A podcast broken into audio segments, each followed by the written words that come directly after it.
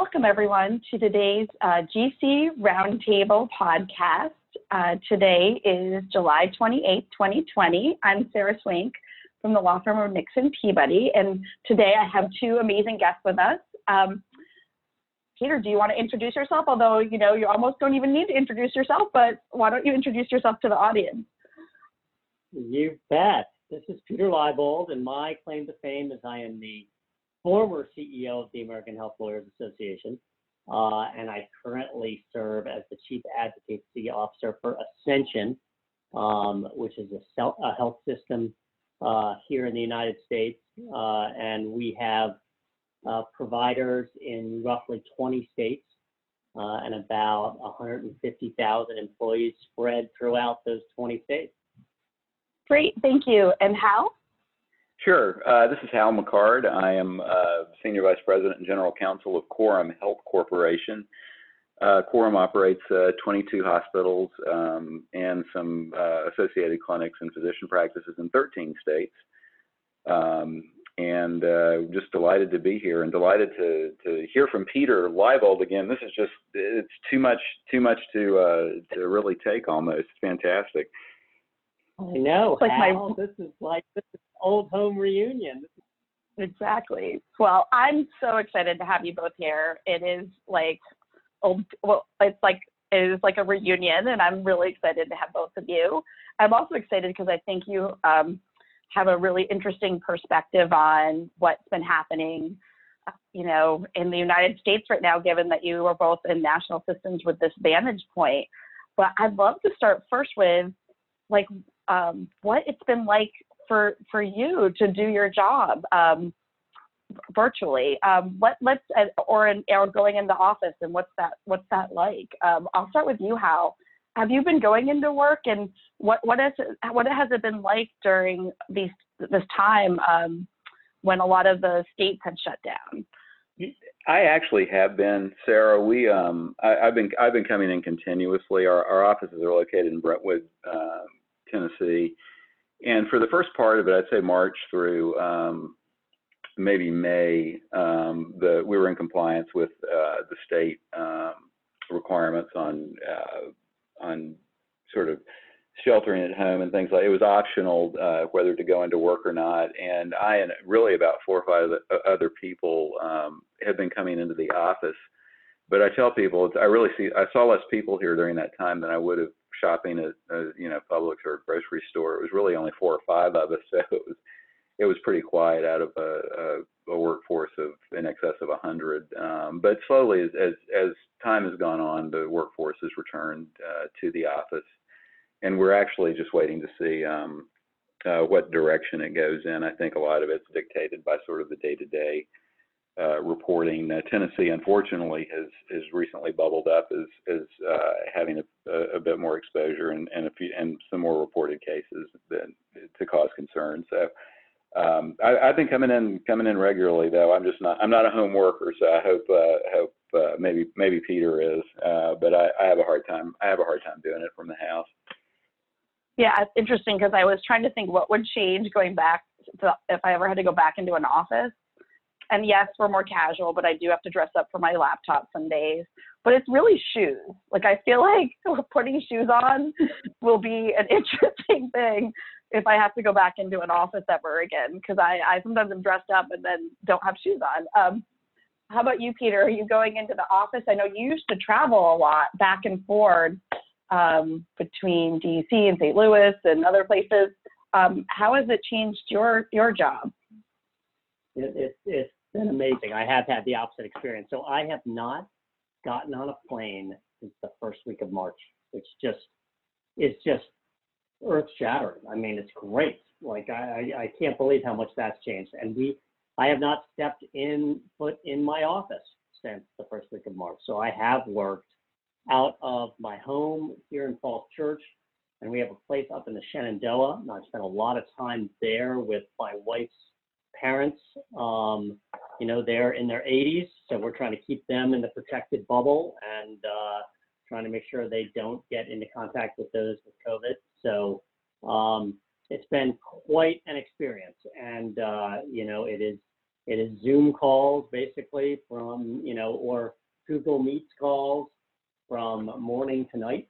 Uh, and, you know, I'll say we have found ways to get our work done. I, you know, and it's had some, I think it's had some positive impacts kind of in the ways that we work, and it's accelerated some things, which I think needed to happen um, internally. So in that way, it's been good, but but it is weird.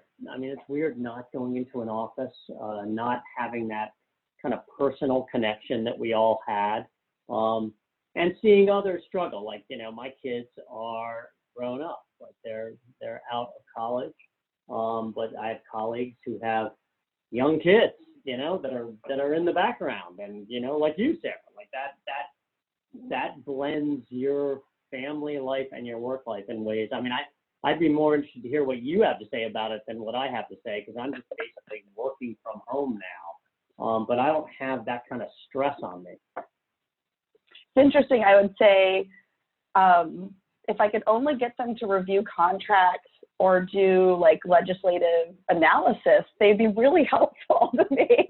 um, I think my favorite um, time because I think I always say it's the over under on how many times they walk into my office, and it's not been that many, um, given like how long we've been at home with them. But I think my favorite was they were out playing in the sprinklers and came in, had stripped down, and like wa- just walked into my office during like a pretty important call about um, looking at looking at legislation, um, what you know, basically legislative oversight during for future natural disasters and pandemics. And it's a pretty serious crowd, but I was able to turn the camera off in time.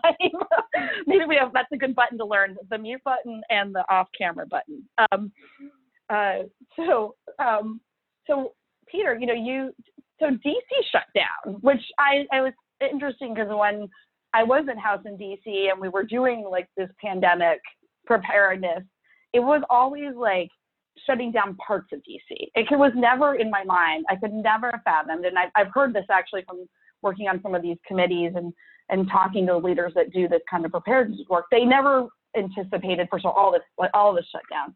But in the even in the DC area, the idea that the government wouldn't be able to be in session together or these things would ha- happen like that. Um, how has that changed your your job and advocacy? Because we've never seen more legal changes. We know that there's even another, there's more legislation coming. Um, we've never, hospitals probably have never needed, you know, help more um, given, you know, what was happening and what will happen. You know, how do you stay in touch and how do you do your job um, virtually? Yeah, it, it, it, it has had an impact on that. So you're right. There are no visits up to the Senate or the House. There are no personal visits, but but I, I, I want to commend uh, the government. I want to commend um, CMS and HHS. They've been doing great work from their homes or from wherever they're working from. And, and really, AHLA and my time there has been incredibly helpful because I, you know, I know um, Kim Brandt, I know Vicki Robinson, I know others who uh, have been instrumental in, in you know, helping the government respond to the crisis.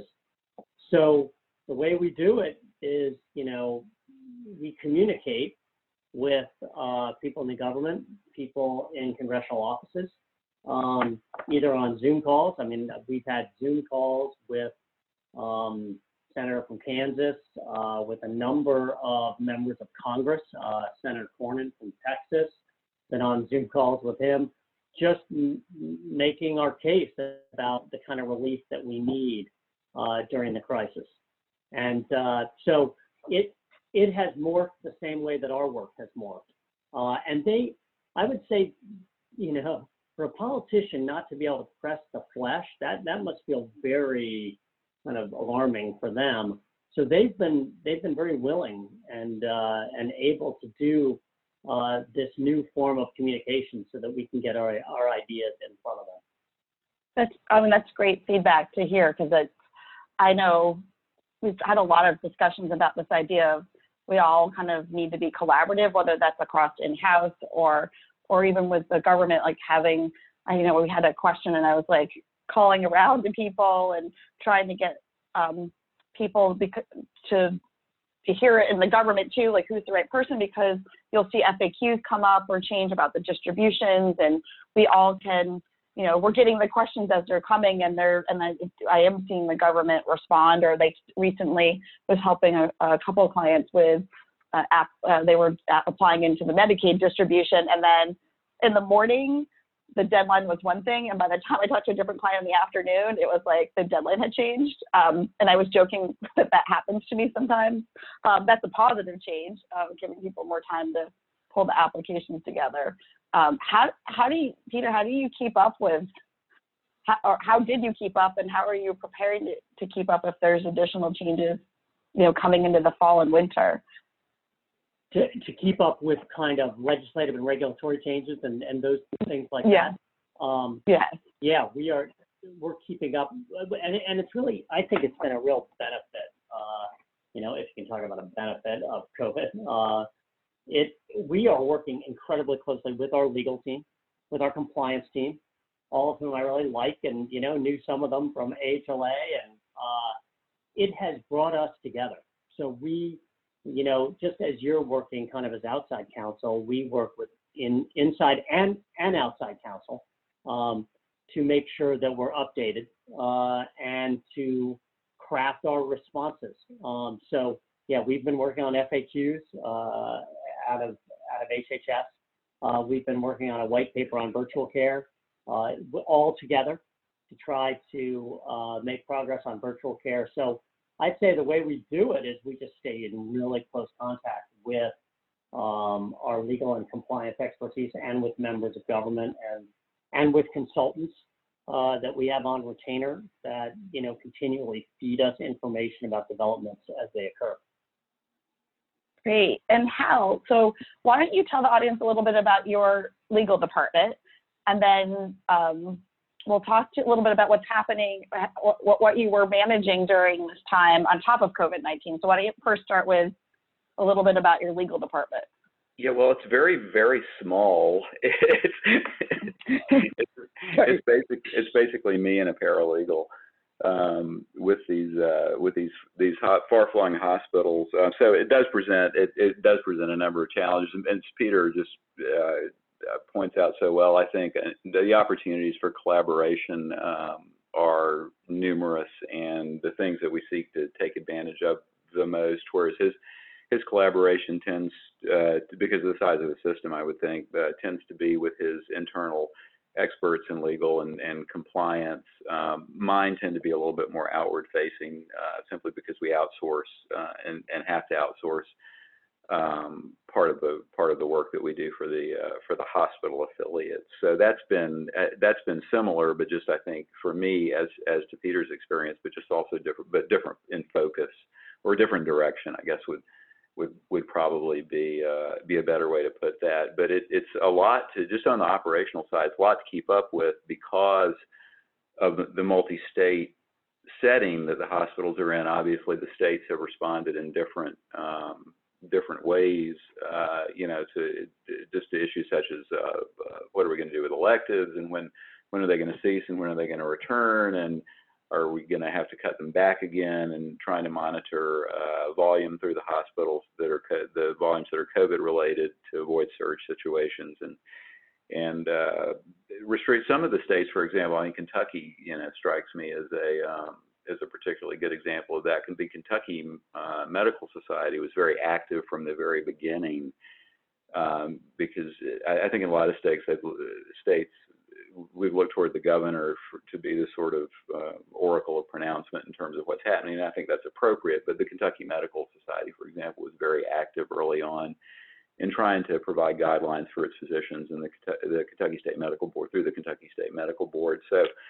keeping up with just the various um, state responses, uh, a lot of which seem to be driven by the the incidence of the of the virus, at least on that level, or has been a, has been a challenge. But as Peter points out, great opportunities for collaboration with state decision makers um, as well as federal decision makers who are um, you know who are providing advice on those. So that's that's been just sort of in a nutshell, uh, at least my experience. Yeah, and so it's also good for the audience to hear that legal par- departments do come in all shapes and sizes, right? There's some that have hundreds of lawyers, and then there's some that have Hal, who probably count, you probably count as 100 lawyers because you're really good, but um, it probably doesn't feel that way. you don't have enough time in the day. So uh, sometimes, yeah, sometimes you feel like you you been, you know, sometimes you sometimes you feel like different people all at one time. So I'll give you that. Although not not as bad as you know, sort of this Sybil type thing, you know, where I have you know 37 different personalities.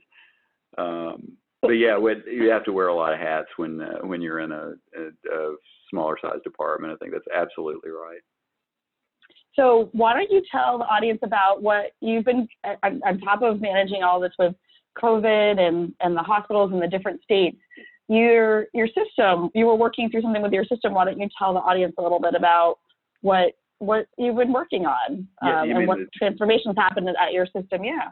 Yeah, the reorganization, the bankruptcy. Yep.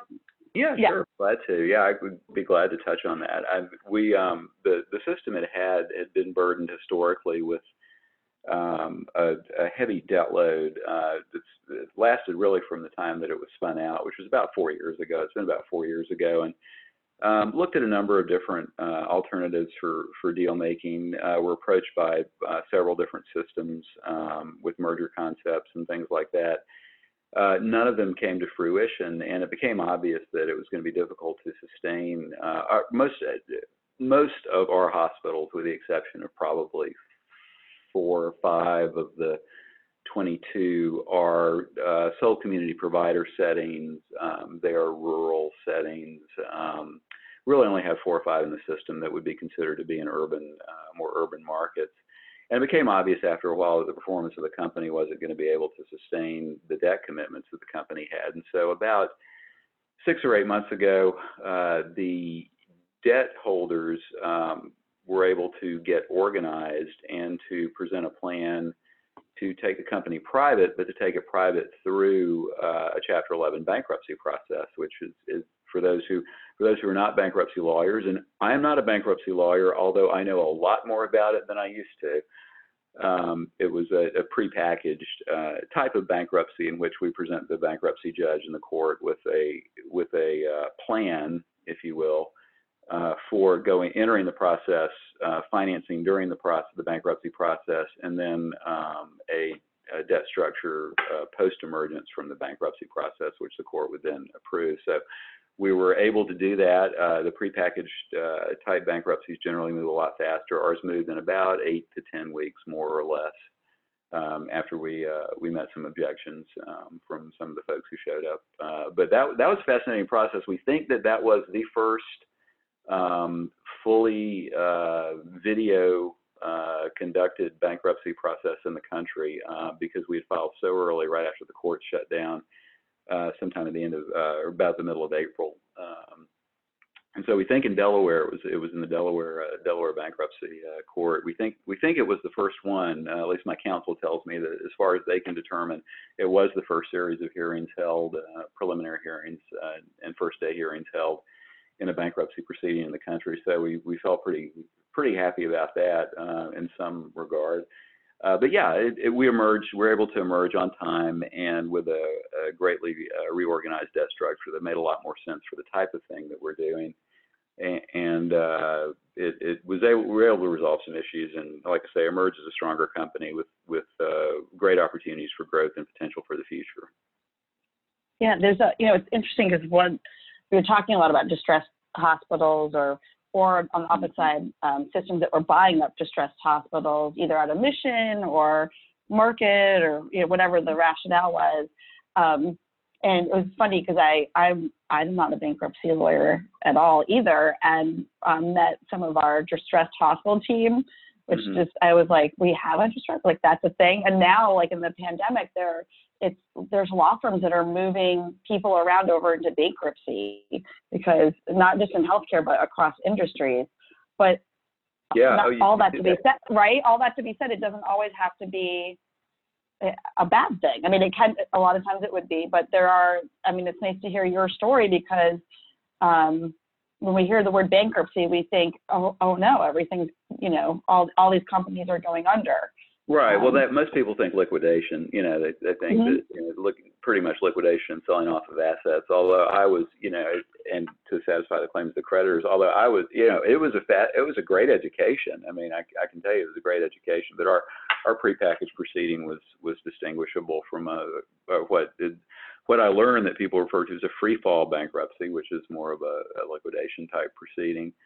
Um, and and you know it's it's been interesting. I mean, with some of the uh, with some of the uh, the properties, what has happened to them? I mean, we had we we actually we had to close a hospital um, in in Blue Island, uh, Illinois, uh, which was a process that took uh, about six to eight months as we were working with the IDPH and the, the various you know state officials and the local uh, the local political interests to try and come to a satisfactory solution on that. But we we found out not too long ago that the uh, the state the, and so the campus was essentially closed, and it was the property was eventually bought by a, by a buyer uh, who wanted to develop it um, for some healthcare purpose that was not acute care hospital related. But we found out recently that the state had filed um, a petition for eminent domain on the property to reopen it and to try and respond to the COVID crisis. So we were, we were well past ownership by that point and had and had um, and had disposed of the hospital to the buyer. But we were fascinated uh, that that uh, sort of thing was was happening. And, and Blue Island's on the south side of Chicago.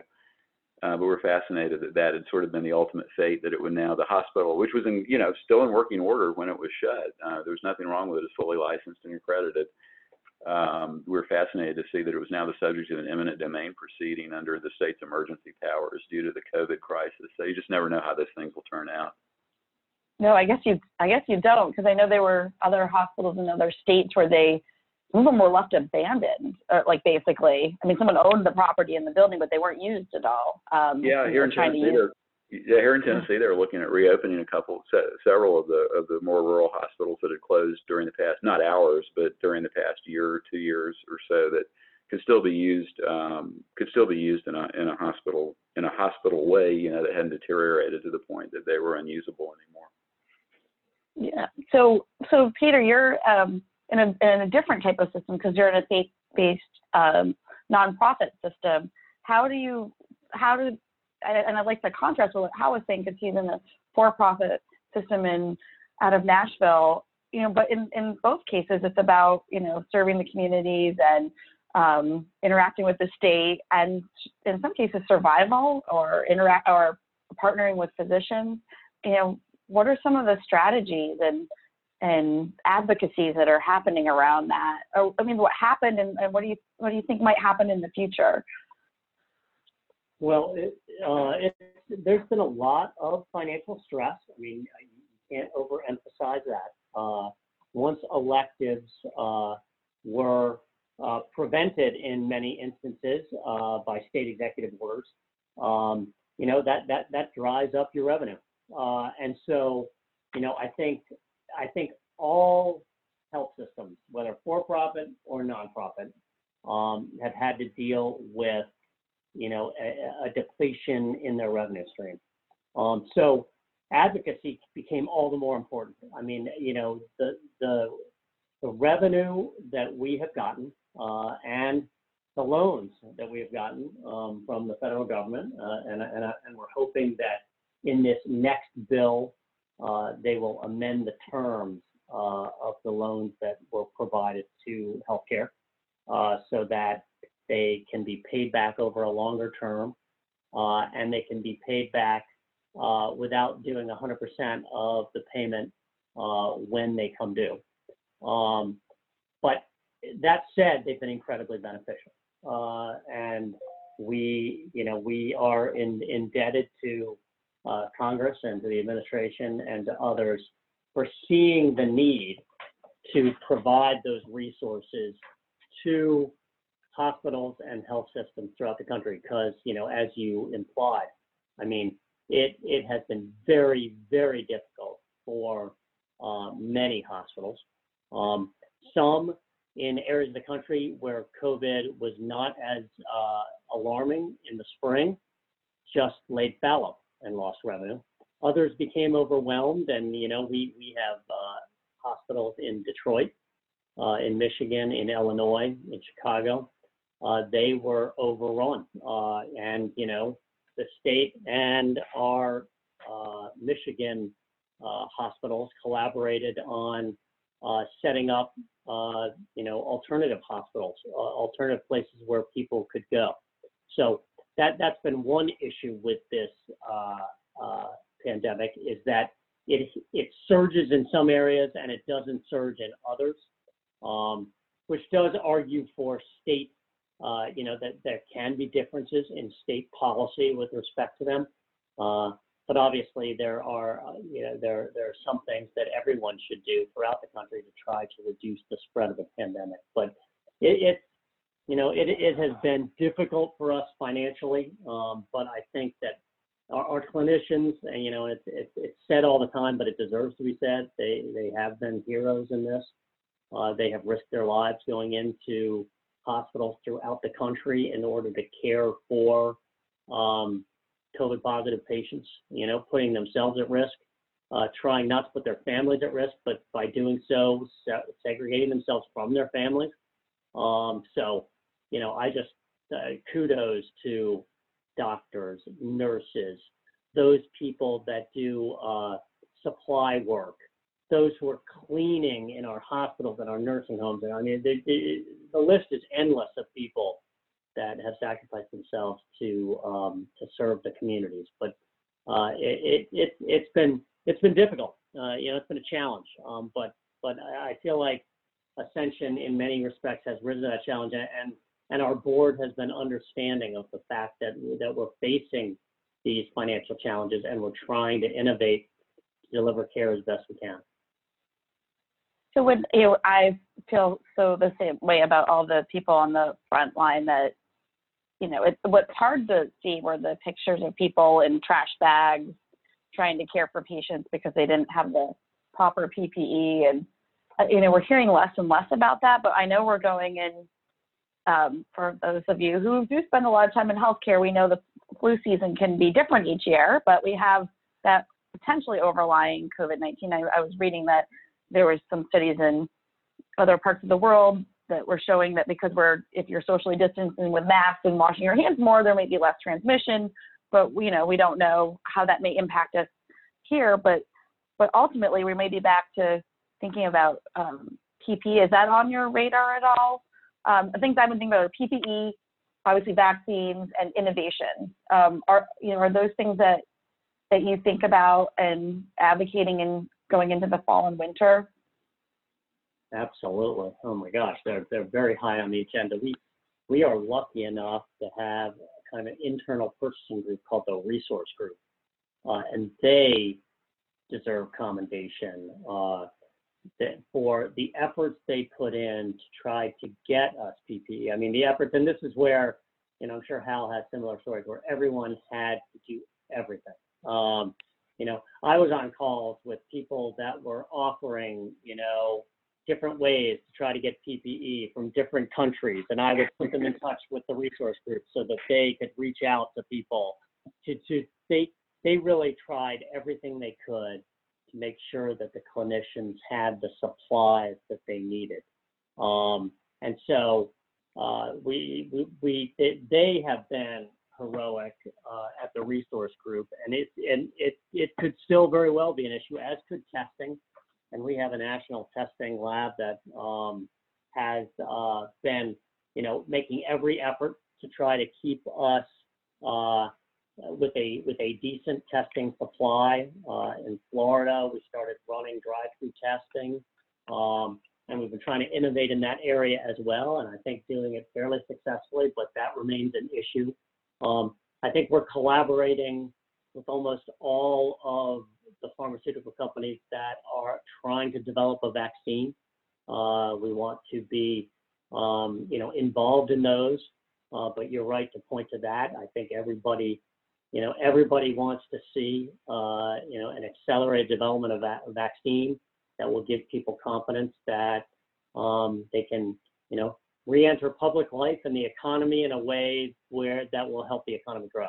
So all three of those issues that you mentioned are of enormous import to us.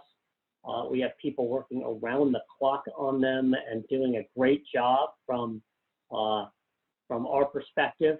Um, but it's not easy.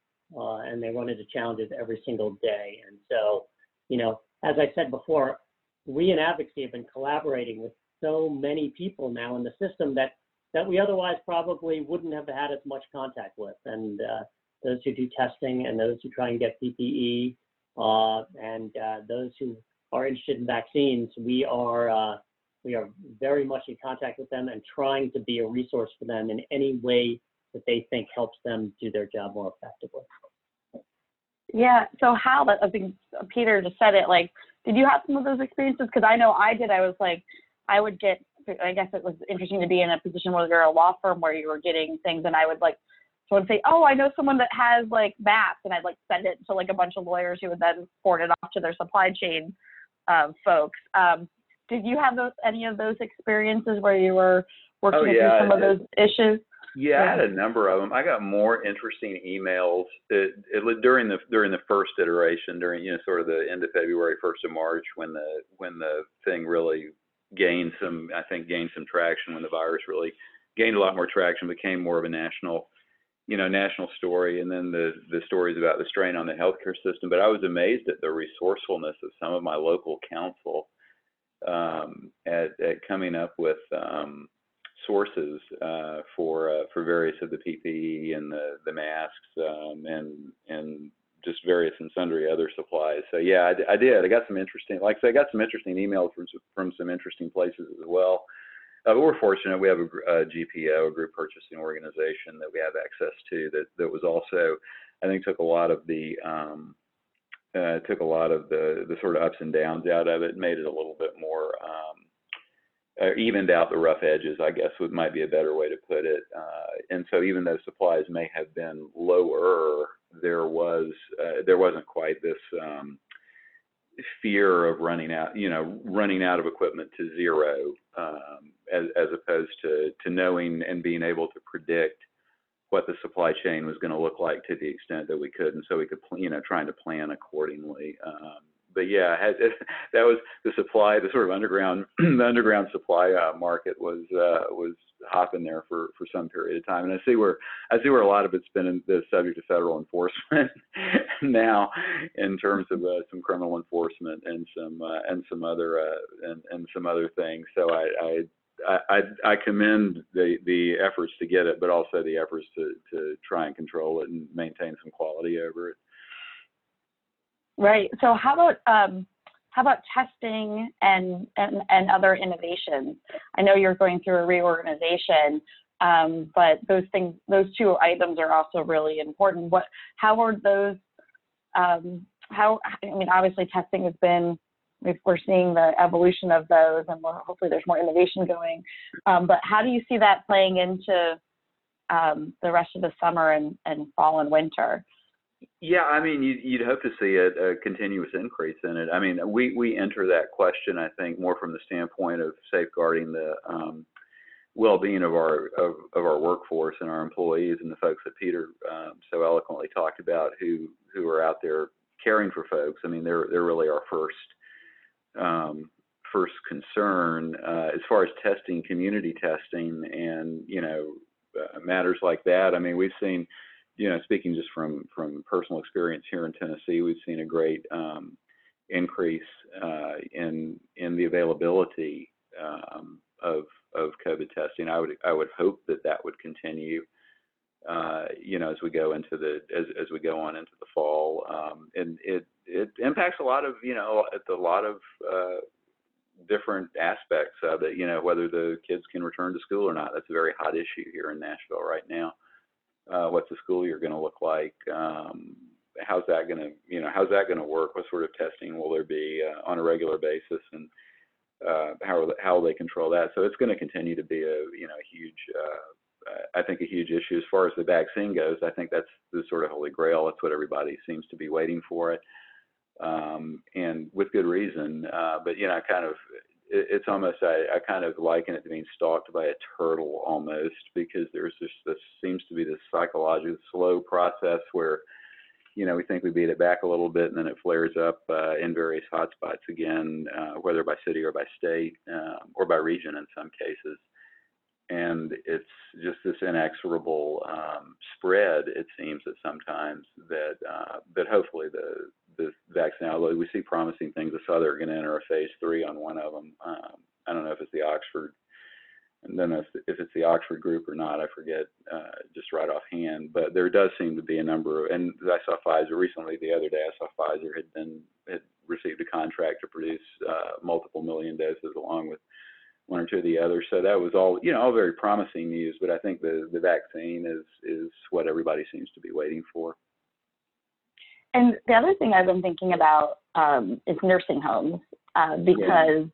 right? I mean, when you look at like the statistics, even you look at over 60, and then you really look at that population of over 60, and you look at the over 80, and then you um, years old, and you look at, um, you know, and you and, and they seem that that over 80 seem most vulnerable. And if you look at where that population sits, it's often in a nursing home. Yeah. So I don't know. Start with start with yes, you, Hal. Like, what have you been thinking about that, and how do you how how do hospitals partner with that with nursing homes, and how do we like because we're we're serving our communities. How do yeah, we, we, do that? We don't have, yeah, we don't have a lot. We've got um, we've got uh, two or three skilled nursing facilities that we um, that we operate. And obviously, they're they're in full lock. lockdown. I'll tell you just a personal story. My mom's in a skilled nursing facility in Georgia, and I haven't seen her since um, probably January because well February, yeah, because the thing's been just on absolute. And my uh, my father, they live in a sort of multi-level um, uh, community where there are all different levels of healthcare available as people progress through life. Um, so it's and that thing's been on uh, uh, lockdown since March. Uh, so you know, just even even from a, a, personal standpoint, I haven't been able to see my parents since then because access to the to their community has been restricted uh, with good reason. I think it's prudential. Um, you know, it's, it's been clear that once the virus gets in amongst that population, it, it wreaks havoc and results in a lot of deaths. So, uh, so sort of, you know, on the one hand, you understand why it is, but on the other hand, you know, you can see, um, you can see what it what it would do. And we've we've obviously the, where our where our nursing facilities were involved, we've we've taken uh, sort of draconian uh, or, or most protective measures, uh, you know, to try and protect that that particular population. Yeah, and I'm sorry to hear about your parents. I think it's a pretty, it's a fairly, it's fairly common. You know, some visitations been allowed in certain um, nursing homes, but uh, you know, think about some of the studies that were done around, uh, uh, you know, just that population, but just, I mean, it'd be interesting people being around people and how, uh, as, as humans, that's something that we crave and, and need. Um, and so Peter, how about you? Have you been thinking about nursing homes and the interaction with nursing homes and in the communities that you serve? Absolutely. Um, Ascension has over 50 senior living communities in 12 states and in Washington, D.C. And, um, you know, for a while there in the spring, there were daily calls from our command center. Uh, and thankfully, you know, because you, you read about stories where uh, if, if nursing homes were not doing COVID protection the right way, it just spread like wildfire through their senior living communities. Uh, and we definitely uh, had some instances of COVID. Uh, we had some deaths, uh, in, you know, in, in our facilities. But to the best of my knowledge, I don't think we had one of those situations where it just started spreading like wildfire through the community. So that that's kudos to Ascension Living and their leadership and the people on the ground. Um, they, you know, I, I they, they, they would be humble enough to say that they were lucky enough to learn uh, uh, from the CDC, from others, from best practices put out by their associations. That's the value of associations. I'm sure that the senior living associations were offering educational opportunities. Uh, they put those into practice and, um, you know, while there were absolutely challenges, uh, there was a woman, Deb Valkenberg, that was on our calls uh, every day. Um, they, they, they seem to have done the work necessary to avoid, you know, cataclysmic events. But they, they were on our mind every day. Uh, you know, I know um, Danny Stricker, who heads up Ascension Living, was on some of those association calls and was talking about, you know, the need for PPE, the need for resources. Uh, you know, the uh, the provider relief fund. Um, it, it, was always misnomered a hospital fund, uh, and you know, only probably half of the resources went to hospitals. Um, but I think senior living uh, and nursing homes had, uh, you know, a cognizable claim that not enough resources were being put to them when, as you said, Sarah, their communities were the vulnerable community. They were the ones that if they got COVID, you know, it would have really bad ramifications. So, you know, it, it was definitely on our mind all the time. Uh, and I think that, you know, they needed, uh, they probably needed more resources than they got um, for uh, the kind of issues that they had during this crisis and will continue to have. So, you know, it is, it, it's constantly on my mind. Um, and uh, hopefully, you know, we'll just continue to advocate so that they get the resources they need. Great. No, that's, I, I've been thinking a lot about it and having talked to senior living communities and others that before there was any funding, they were, um, they were, lo- they were losing population both by um, not being able to take new, um, new members, but also because people were like in some in some cases people were were dying of COVID because they were in a surge area, for example, and um, and they were trying to do their best and do all the things that they needed to, but they were uh, didn't always have the resources that they needed to do that. And I think there's a common theme of like we need to make sure the people that have the resources um, have them, right? I mean, it, it seems to be what we what what's so important um, right now to think about, and that's what I've been thinking a lot about. Um, so, you know, let's it's so it's summer.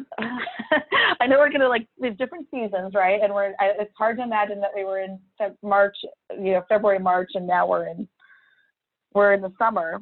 Um, what have you both like? I'll start with you, Peter. What have you been doing to like, you know, take a deep breath, knowing that we're going into fall? Like, how so? There's you know, our communities are thinking about schooling and whether to go back, testing, all the things we're talking about, PPE, um, our work, our workforce and healthcare have had uh, gone through a lot, whether they had a lot of cases or were just preparing for the cases that didn't come, um, or are getting cases now.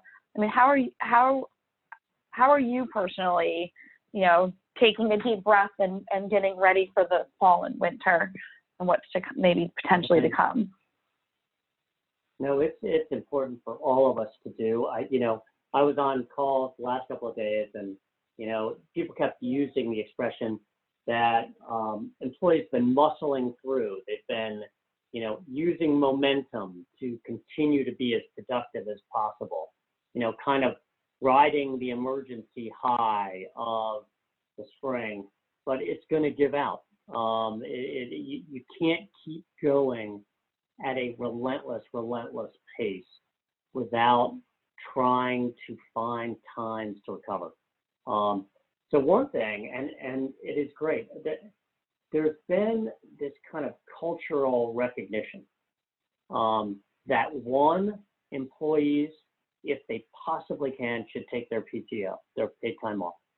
Uh, and if they do, and this was there was a great example on a call today. It was a leadership call, and we were discussing an important topic, uh, actually, you know, about the fall and the winter.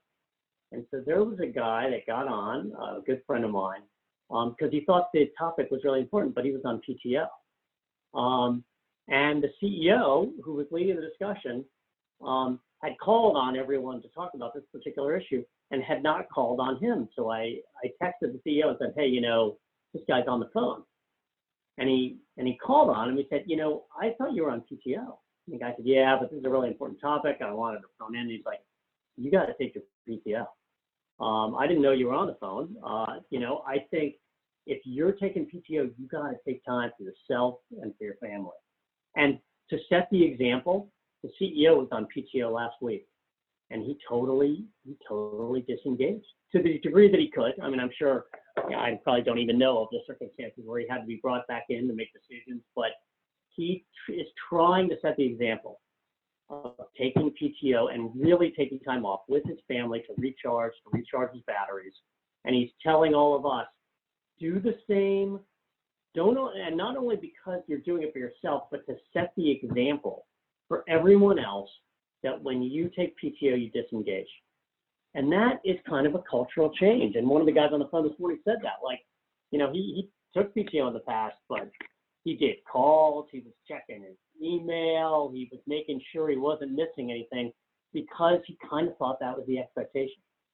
So by the CEO making this like a serious issue, and by actually upbraiding the guy on the phone for being even on the phone because he was on PTO, it just sets a really good example. And I, and I, I commend him for it. I think we all need it. We're gonna burn out. You can't go at this pace forever. Um, and so, you know, what I what I do because I can't, you know, Hal and I were talking about the beginning. I can't play soccer. You know, we're not. I I, I'm not in the Premier League, so I can't be tested and go out with my buddies and play soccer every weekend. So I've become a big Peloton guy. I we got a Peloton. I get on there. i am going to get on there after my calls today. Um, it's important for me to exercise kind of hard on a regular basis. All my old colleagues at AHLA will remember that. That is kind of important to my mental health. So I'm just finding ways to do that even in an era where you can't play socially like I used to. Um, I'm still getting out on a bike, you know, working hard, trying to get out some, you know, steam, sweat, um, just, you know, stay as fit as I can in this time. But it's a really important issue. I'm glad you raised it, Sarah. All of us need to take that time off if we can. Yeah, I was talking to a CEO today, and she was saying because I tried to take Tim off, and I'm awful about it, and um, because I don't, I I want to make sure I'm responding to people, but um, and she was saying the same thing. She's like, I think I took a week off, but it didn't count. I think I did, you know, if you're especially if you're working at home most days and you end up working the same hours, that you didn't take those days off. That doesn't count, right? Um, um, Hal, how about you? What are some of the things that you've done to kind of regroup um, before we get into fall and winter. Yeah, well, I, I completely agree with Peter on the importance of, of just regular physical activity. I mean, I, I I work out with a trainer three days a week and I run on the weekends. Uh, it's just part of my personality. It's something I have to do to to maintain sanity. Um, just uh, with you know with uh, with everything. But I, you know, and I, I completely agree. I haven't really thought about. I really, really haven't thought that far ahead to tell you the truth, which is probably to my to my discredit. um, it's really been more of a one one day at a time, one week at a time uh, for for some time. How I'm making uh, I'm making you I'm making you plan now. On well, it's good. Yeah, we would normally we would normally go you know to do something in a beach setting around Labor Day. You know, traditionally we would we would do something like that. And I really haven't thought that far ahead. The beach is done. You know, if you're if you're properly socially distanced, the beach might be an inviting place.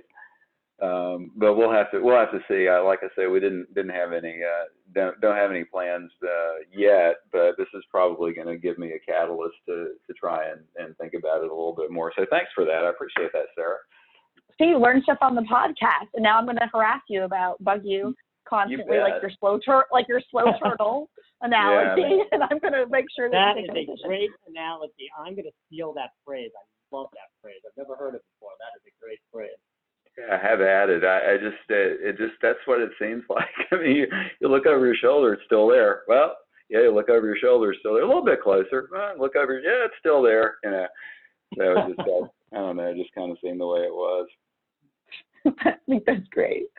Um, so, Hal, why don't you, um, you know, we're getting to the end here, um, and I think I could probably talk to you both for hours and hours. Um, but why don't you why don't you uh, tell us something you'd like to leave the audience with? What's something that you would like to a takeaway for the audience today?